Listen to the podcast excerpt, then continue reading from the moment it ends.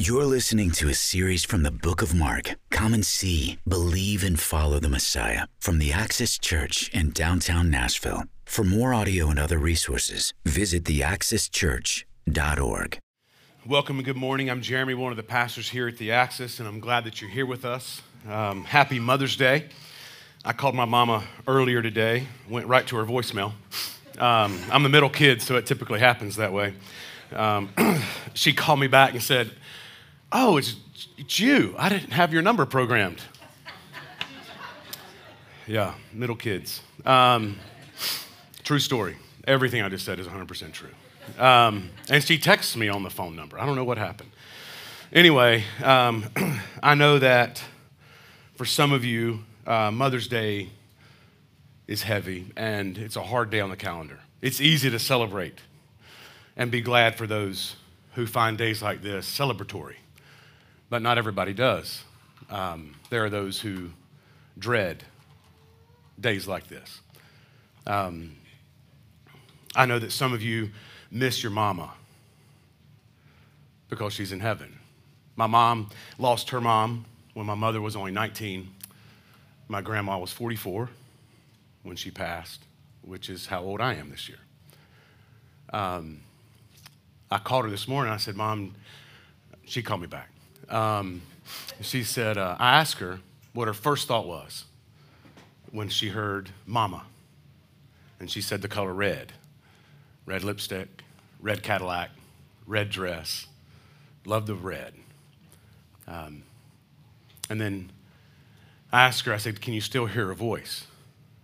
She said, No, I can't. I said, Is there any video? She said, No, there's not. My mom lost his mom, my grandma, four years ago. So I know that some of y'all, it's a, it's a sad day. But I mentioned to my mom, I said, sadness is the most honoring of feelings because it speaks of something loved that's lost. And so I said, not to be a rainy cloud on an otherwise cheerful day for you, because she's surrounded by her, her, grandkids. Even JJ, our oldest, is with her. He flew there to be with her this weekend. Um, but I said, you know, not to, not to put a cloud on your happy day, but it's an honoring cloud on your happy day. Like it's beautiful for you to be sad for your mother. But I also know there's some here who have living mothers who are distant emotionally and relationally, and it makes days like this difficult. And some ladies among us long to be wives, brides, wives, and mothers, and it's not happened yet. I know a lot of moms uh, feel like failures, and being honored on days like this is it's a struggle. Uh, you're too critical of yourself. You're doing a fine job. And Jesus, He never expected a perfect mother for your kids to turn out perfectly. He expected a clumsy mother to raise clumsy kids because His grace is sufficient in your weakness, okay? But also know that these days are filled with sadness and envy, jealousy, anger, and disappointment for those who are struggling with infertility and miscarriages after miscarriages. And so days like today are really difficult. You see baby dedications, and you want to be up here so bad. And I've been thinking about y'all for like the last four months, been praying for this day for so many of y'all who I know that's your story. And I just know it's hard. I know it's heavy. I want you to know that we, we see you and we love you and we're praying for you. and that you would just experience God's sweet mercy and grace to be able to be sad and mourn, yet still be happy for those who get to celebrate today.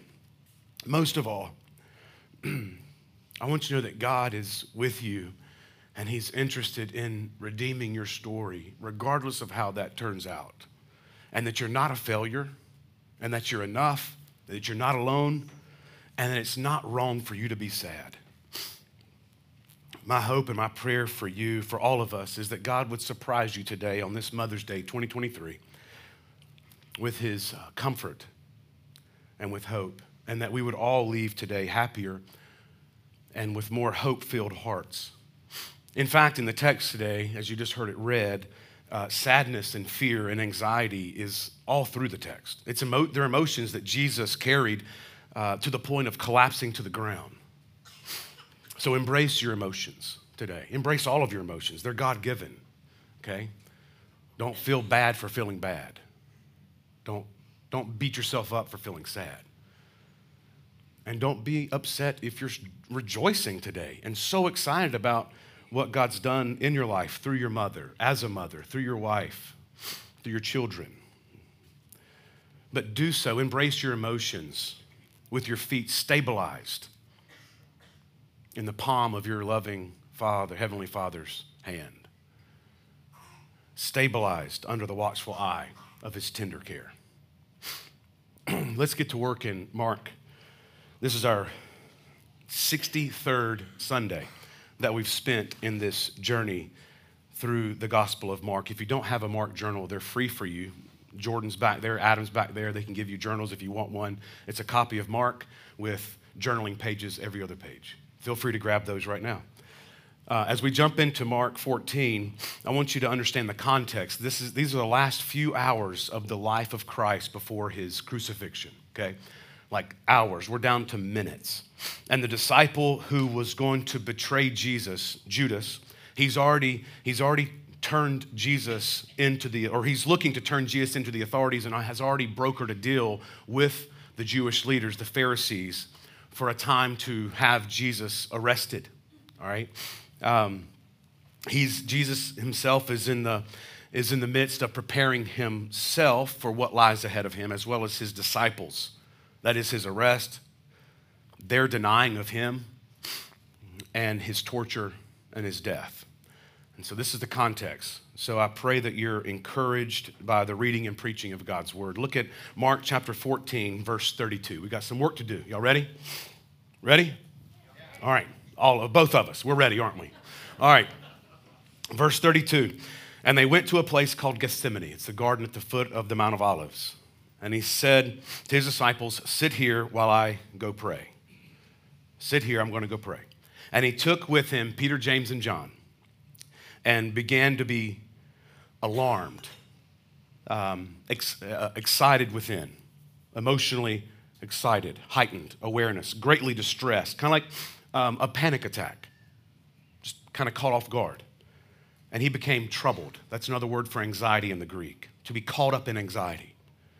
Um, these three disciples, Peter, James, and John, they were the core of the 12 disciples.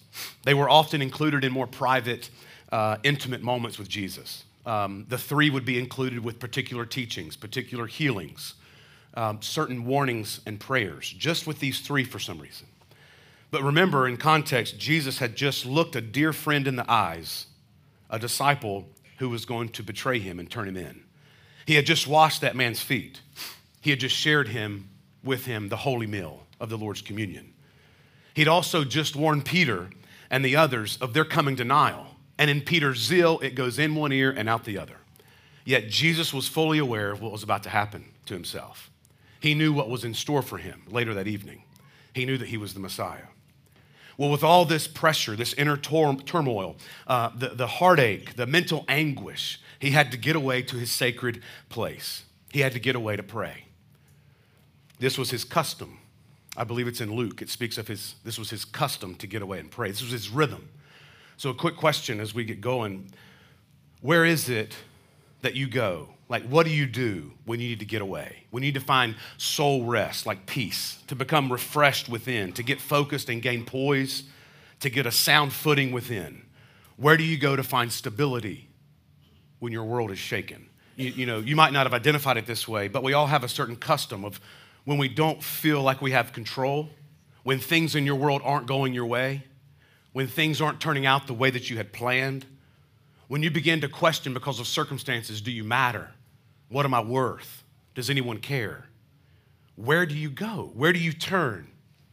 Do you go online? Do you hit Amazon app to find something really quick, to have it shipped to your door in 24 hours? Do you peruse through social media to see if you're known and appreciated and how you compare with others' responses to their post that they put out, trying to see if they're important? Do you post something to get attention, to get like a quick online hit to get high emotionally? Is this when you go to pornography? Is this when you reach out to the person who you know will get in bed with you?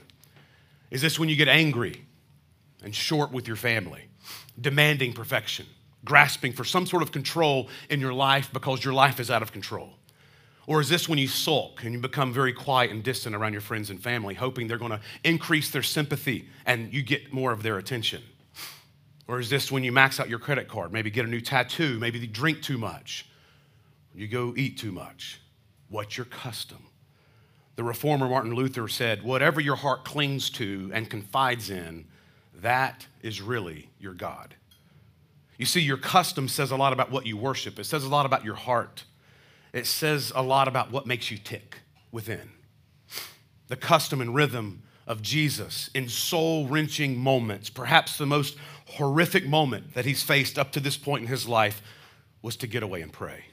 Friend, you need this custom of Jesus to become your custom.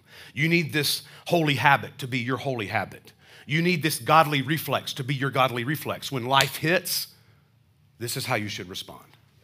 You need this godly rhythm, this righteous rhythm to become your righteous rhythm. This is where our soul will be grounded, rooted, anchored, and made stable in the midst of all sorts of conflict and storms. This is where you find comfort in chaos. This is where you find protection and shield from soul war. This is where you have shelter from storms, grounding in the midst of turmoil and shaking.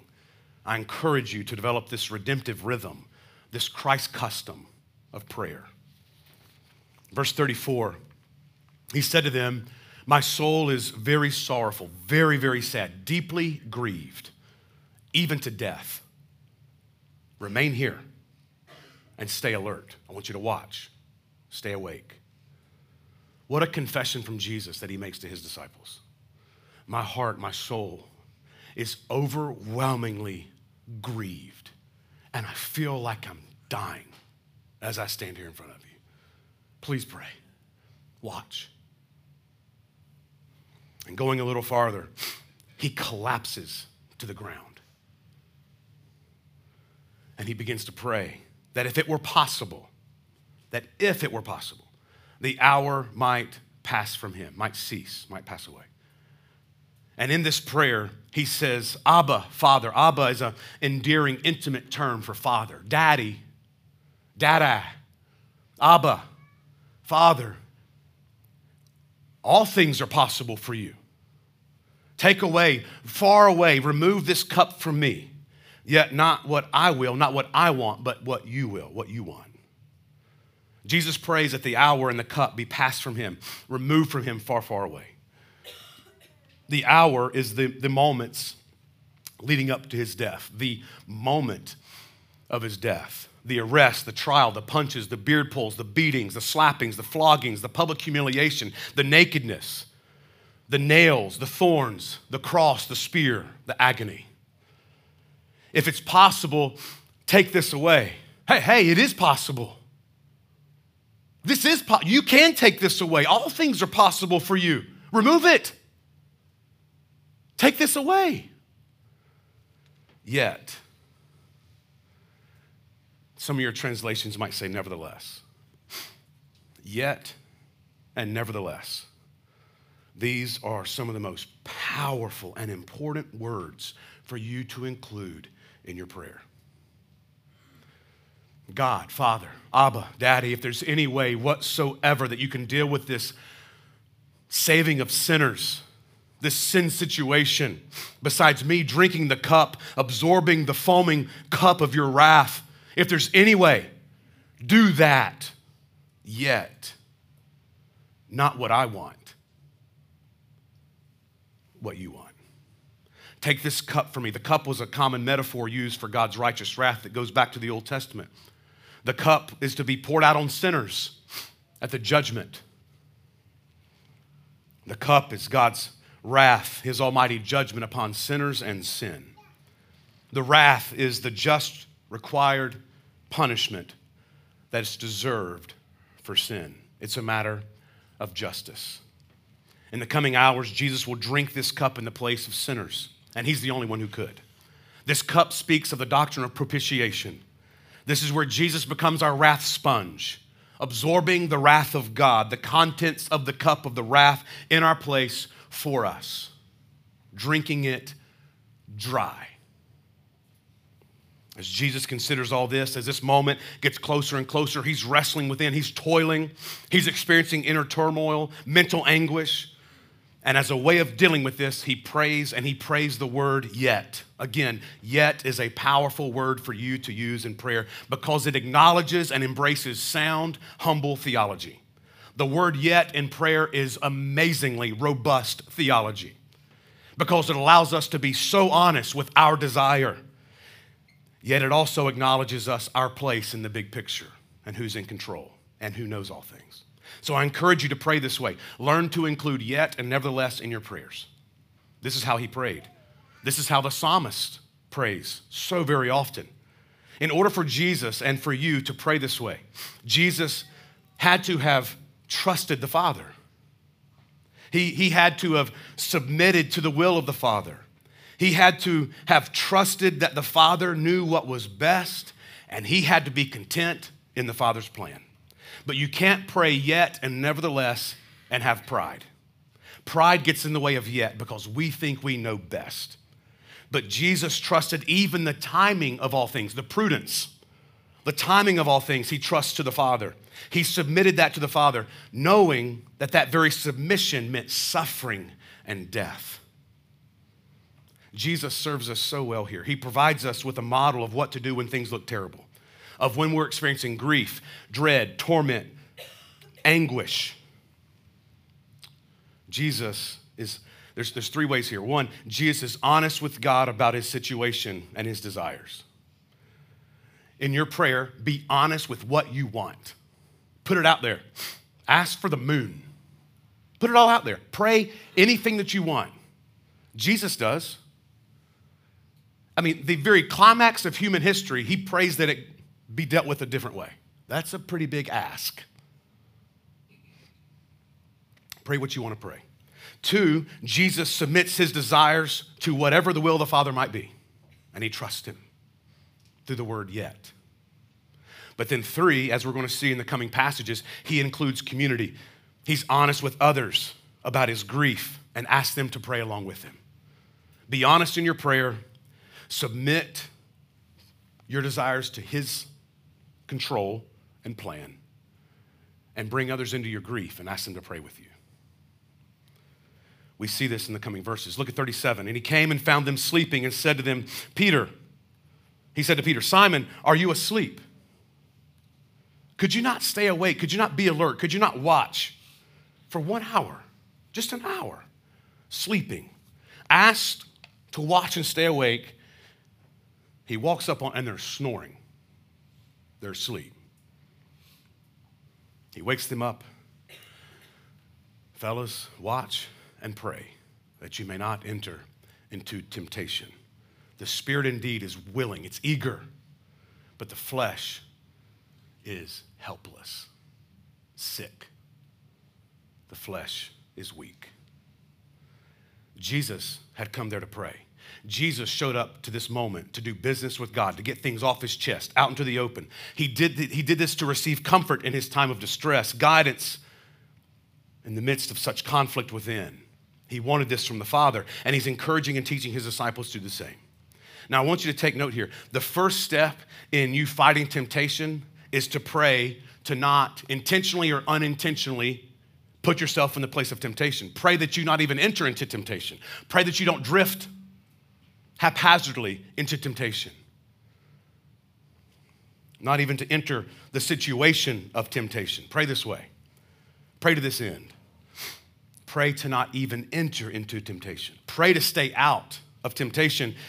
And if and when you find yourself in the middle of temptation, then pray to get out. Pray to stay out, and then if you're in the middle of it, pray to get out.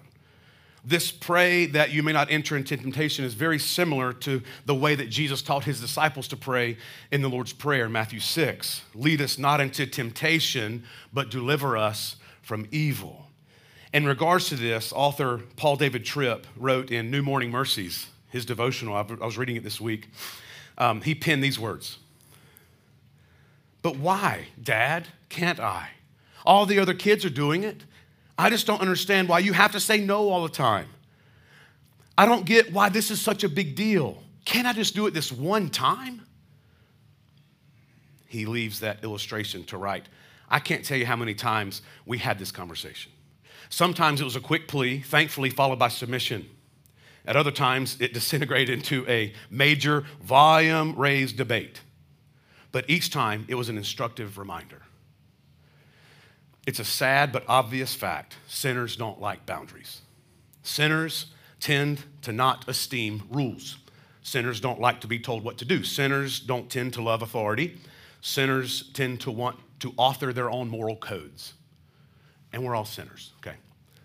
So you can't even pray this prayer, lead us not into temptation, unless grace has visited you. Only powerful rescuing grace can take you from let me do what I want to do to guard me against the temptation to do what you know is best for me not to do. As we pray this, as we pray to not even enter into temptation, there's at least four truths that are at play here for us to pray this way. Paul Tripp gives three in his devotional on that day, and I add a fourth, and I paraphrase these to simplify it for myself and hopefully for you. There's four things. One, to pray this way, you have to know that God knows all things including what's best. God knows all things. This is known as his omniscience. God is objective, sure, true, constant, always. He knows what's best. Two, God has spoken to us the way that we should live. He's shown us the way of what's best in the Bible. God knows what's best, and He graciously shares that with us in His Word. He gives us rules to live by, He gives us boundaries that we must not cross. He knows all things. He's shown us this in Scripture, what's best. And then three, a truth is I get tricked. I question boundaries. This started in the garden, remember, through temptation. Did God really mean that? I get tricked by thinking that I know better than God, that my way is good. My way is better than God's way. I get tricked into thinking that what God stated is bad is really not that bad. I mean, it, it's pretty good sometimes. I get tricked. So he knows what's best, he shows us what's best, but we get tricked into thinking that we know better. Then, four, and this is the one I added I must pray for faith. Humble yourselves, therefore, under the mighty hand of God. It takes humility so that at the proper time he may exalt you, casting all your anxieties and troubles on him because he cares for you. Be sober minded, be watchful. Your adversary, the devil, who leads us in temptation, your adversary, the devil, prowls around like a roaring lion, seeking someone to devour. Resist him, firm in your faith. You see, it takes faith to believe in the minute, in the moment of temptation, that God knows what's best. Because, man, in the middle of temptation, I really know what's best. It takes faith to believe God in His way, especially as I'm being led away through my pleasure and my way through temptation. It takes faith in God to know and believe that He knows what's best when I'm feeling something that goes completely against what God clearly states is not good. And so this requires that I submit to God, believing that He knows what's best. This again is echoed in James 4. Submit yourselves therefore to God. That's it's humility, submission, knowing your place in the story. Submit yourselves before God. Resist the devil, he'll flee from you. Draw near to God, he'll draw near to you. Cleanse your hands, you sinners. Purify your hearts, you double minded. He knows what's best. I think I know what's best. He knows Double mindedness. Humble yourselves before the Lord, and he will exalt you. Friend, don't sleep on temptation because temptation never sleeps. We are to remain awake, we're to watch. Don't play around when you're being tempted, it's a serious thing. We're told to pray but we so often can't, much like the disciples. The flesh is far too weak, but the spirit is willing. You see, we're incapable of doing what we're supposed to be doing. We're unable to stay awake and watch and pray, for instance. And this is part of the reason why Jesus came into the world. Part of the reason that God sent Jesus, part of what God has done for us, is that after He gives us real, true life, once He saves us, He sends His Spirit to change us and guide us from within. His Spirit empowers us and gives us a strength that is otherwise foreign to us, incompatible with us. He has to place that within us. And He sends that Holy Spirit to comfort us, to convict us. And He leads us out of temptation into confession, into community, accountability, into repentance, into holiness and godliness, which is not our natural way. It goes against what we feel like is best. One of the verses used this morning in our dedications over a child It's Proverbs 3 5 through 8. Trust in the Lord with all your heart. Do not lean on your own understanding. You don't know what's best. Don't trust in your way. Trust in the Lord with all your heart. Do not lean on your own understanding. In all your ways, acknowledge Him, and He'll make straight your paths. Do not be wise in your own eyes. Don't think that you know what's best. We're told here that we're fools and that He's wise. Realize that. Follow His direction. It'll keep you out of so much trouble. Don't be wise in your own eyes. Fear the Lord. Turn away from evil and temptation. It's going to be healing for your flesh and refreshment for your bones. But what temptation does is it says that sin is going to be refreshment, that sin is going to be healing to my bones. Goes down delightful, poisons me once it hits my gut. This is the way of temptation. We're to pray not to enter it. Verse 39 again, he went away and prayed, saying the same words, saying the same words over again the agony, the, the fear, the pain, the separation from God, the wrath of God, the judgment of God, all this and much more causes Jesus to cry out again for there to be any other way for God to save sinners that, inc- that excludes Jesus from having to receive this, this moment of torture and punishment. What agony, stress, turmoil, and pain. Do you find yourself in agony doing this? Do you pray all the more? Do you go more earnestly in your prayer? Or are you like, well, very well then, forget all this prayer stuff. It's up to me, I guess. I'm going to worry about this. I'm going to toil with this all by myself. It reminds me of a clip from the movie The Grey starring Liam Neeson. They're being attacked by these wolves, these predators. And one by one, these hikers are killed to death. They're mauled to death. And he collects their license, their driver's license, in his wallet. And he's there wounded it's, one of the, I think it's the concluding scene almost.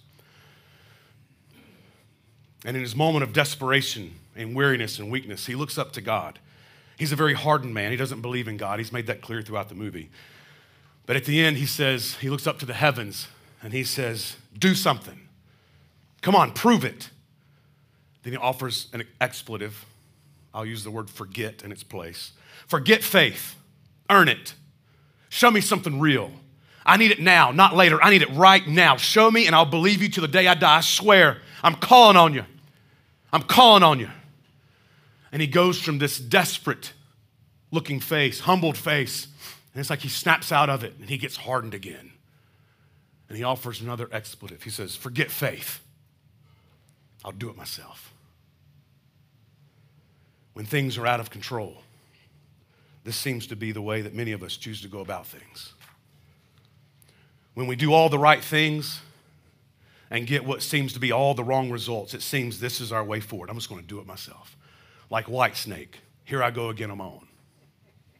It's a good song. Gets me pumped. We try trusting God, but He seems too slow for us. I mean, we asked five minutes ago, He hasn't answered anything yet. And so we take matters in our own hands. We dismiss faith, dismiss trust, forget about the need for godly contentment. We must develop enduring prayer, earnest prayer with much humility and trust. Learning to pray through agony, not stopping when agony hits. This is the prayer way of Christ clarity of the reality of all that's about to take place is laying heavy on Jesus. His time has come. Anxious to the point of death, crushed by grief, so much so that he collapses. His agony, it's so intense, he collapses to the earth that he created. Exhausted, burdened, weary, anxious, overwhelmed. Friend, if you ever need an example of Jesus being fully human and knowing what it feels like to be you, look right here, Mark chapter 14. And who better to talk to than one who's been there before? Who can better comfort than one who's been through it? Man, when I see Jesus in the garden here, toiling, being troubled, surrounded by heaviness, crushed by grief, my soul gets heavy. But it's also encouraged. Hebrews 4 speaks of this. For we do not have a high priest who is unable to sympathize with our weaknesses, but one who in every single respect has been tempted as we, yet without sin. If you're overwhelmed, know that Jesus knows what that feels like. Another way of thinking about this your anxiety is not a foreign concept to Jesus. He doesn't have to use his imagination or think in the theoretical to feel what you're experiencing. He knows, he gets it. Romans 8:34 tells us that Jesus is currently right now before God, with God, interceding and praying for us in prayer the whole time, knowing not only what you're going through, but what your worst nightmare is and what that even feels like. And he's praying for you with all that in his mind and his heart. Be encouraged for how Jesus constantly and always is aware of you, praying for you, knowing what your burden feels like. Verse 40, and again he came and found them sleeping, for their eyes were heavy, very heavy, and they did not know what to answer him. Even after these warnings, the disciples could not help themselves. No excuse seems valid. We're asleep. The hour, or the time, and he came the third time and said to them, Are you still sleeping and taking your rest? It's enough. It's uh, another, this is used in a term of like uh, exchanging money for, for something. Uh, it's paid in full. It's like this the time is now. The wait is over. The hour has come. The Son of Man is handed over and betrayed into the hand of sinners. Rise, let us be going. Look, my betrayer is here. Jesus knew this was going to happen. He's ready, he's poised. There's no stagger in his step, there's no retreat in his mind right here. He fully embraces this moment embracing the yet and the nevertheless, he moves forward. There's no other way than the cross for Jesus. He's fully prepared. Hebrews chapter 12 speaks of this. Therefore, since we are surrounded by so great a cloud of witnesses, let us also lay aside every weight and sin which clings so closely, and let us run with, uh, run with endurance the race that is set before us, looking to Jesus. Not your spouse, not your money, not your house, not your comfort, not what you don't have, not what somebody else has that you want. Looking to Jesus, the founder and the perfecter of our faith, who for the joy that was set before him endured the cross. that doesn't make sense. Despising the shame and is seated at the right hand of the throne of God. Consider Jesus, who endured from sinners such hostility against himself, so that you might not grow weary or faint hearted. Look at him. I mean, in your struggle against sin, you have not yet resisted to the point of shedding your blood, which Jesus, by the way, sweated like what seemed to be drops of blood there in the garden. And have you forgotten the exhortation that he addresses you as sons and daughters? My son, do not regard lightly the discipline of the Lord, nor be weary when reproved by him, for the Lord disciplines the one he loves. He chastises every son, child, daughter whom he receives. It is for discipline that you have to endure. God is treating you as children, as family, as sons, as daughters. I mean, what son is there whom his father does not discipline? If you are left without discipline, in which we've all participated, then you're illegitimate children. You're bastards and not sons. If you're left without discipline, if you're left without suffering, if you're left without this, be concerned. You're not family. If you're experiencing this, be encouraged, your family. And besides this, we have had earthly fathers who disciplined us and we respected them. Shall we not much more be subject to the Father of spirits and live? For they disciplined us for a short time as it seemed best to them. But he disciplines us for our good, that we might share in his holiness. For the moment, I get it, all discipline seems painful rather than pleasant, but later it yields the peaceful fruit of righteousness to those who have been trained by it, who submit to it and embrace it. Therefore, lift your drooping hands. Come on, chin up, chest out. Strengthen your weak knees. Make straight paths for your feet so that what is lame may not be put out of joint, but rather be healed and strive for peace with everyone and for the holiness without which no one will see the Lord. My friend, Christian friends in the room, when you're overwhelmed and you don't know if you're going to make it, when you're anxious, when you're afraid, when you're confused, when you're lacking clarity in a decision in life, when you're losing focus, when you're feeling frustrated, when you feel like quitting and giving up, know that Jesus knows what this feels like. And know that you can make your custom calling upon the Lord for comfort. And know that God is not distant in moments of pain and heartache. But know in the midst of your conflict that He's more like a focused surgeon, very focused in your moment of suffering and anxiety and feeling overwhelmed. He's got His full attention and He's working deep within you. His Spirit is with you. His Spirit is part of you, and He's identified as the great comforter. So, weary Christian, lift your chin today. Lift up your soul to the Lord. Raise your hands in humble submission to God, in trustful praise, and by faith, choosing to make time with Jesus your custom. Look not at the circumstances around you that you're walking through right now. Look not at your past failures, and don't look forward at your overly romanticized successes, but look forward by faith through what St. John of the Cross called the dark night of the soul that many of you are walking through. Look onward by grace, squinting if you have to the eyes of your soul as you look trying to find the cross and you go onward, you go crossward. This is the way. Amen. Now, as we prepare our hearts to receive communion this morning, let's consider the broken bread and the wine. These elements, focus with me. Don't move on to communion yet. These elements are to remind us of the body of Jesus Christ and the blood of Jesus. They are indeed his body and his blood. These elements present us with a very vivid reminder of what Jesus was toiling over as he became emotionally crushed by grief and anxiety, collapsing to the ground, falling on his face in the garden. He was not simply afraid of dying physically.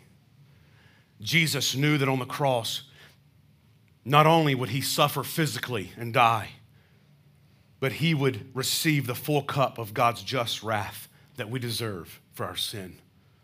On the cross, Jesus was punished by God in your place. On the cross, God rejected Jesus so that you could be accepted and loved by God.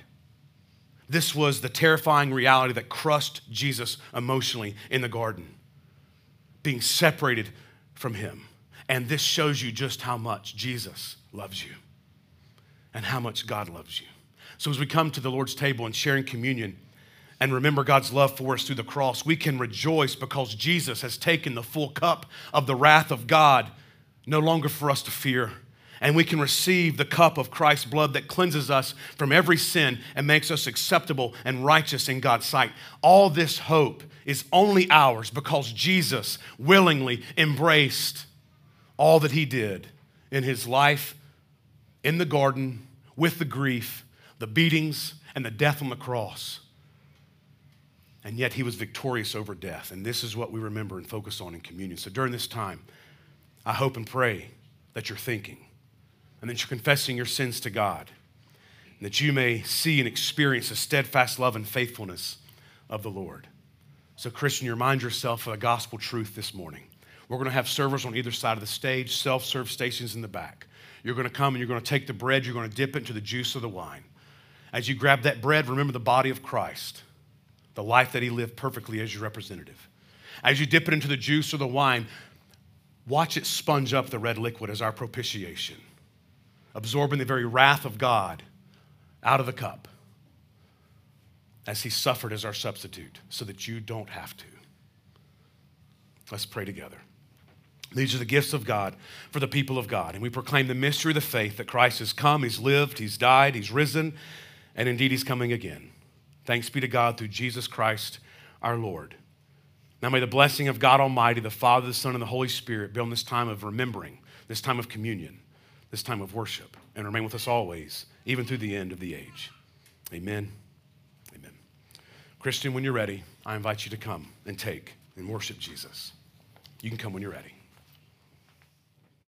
You've been listening to a sermon from the Axis Church in downtown Nashville. For more information, please visit theaxischurch.org.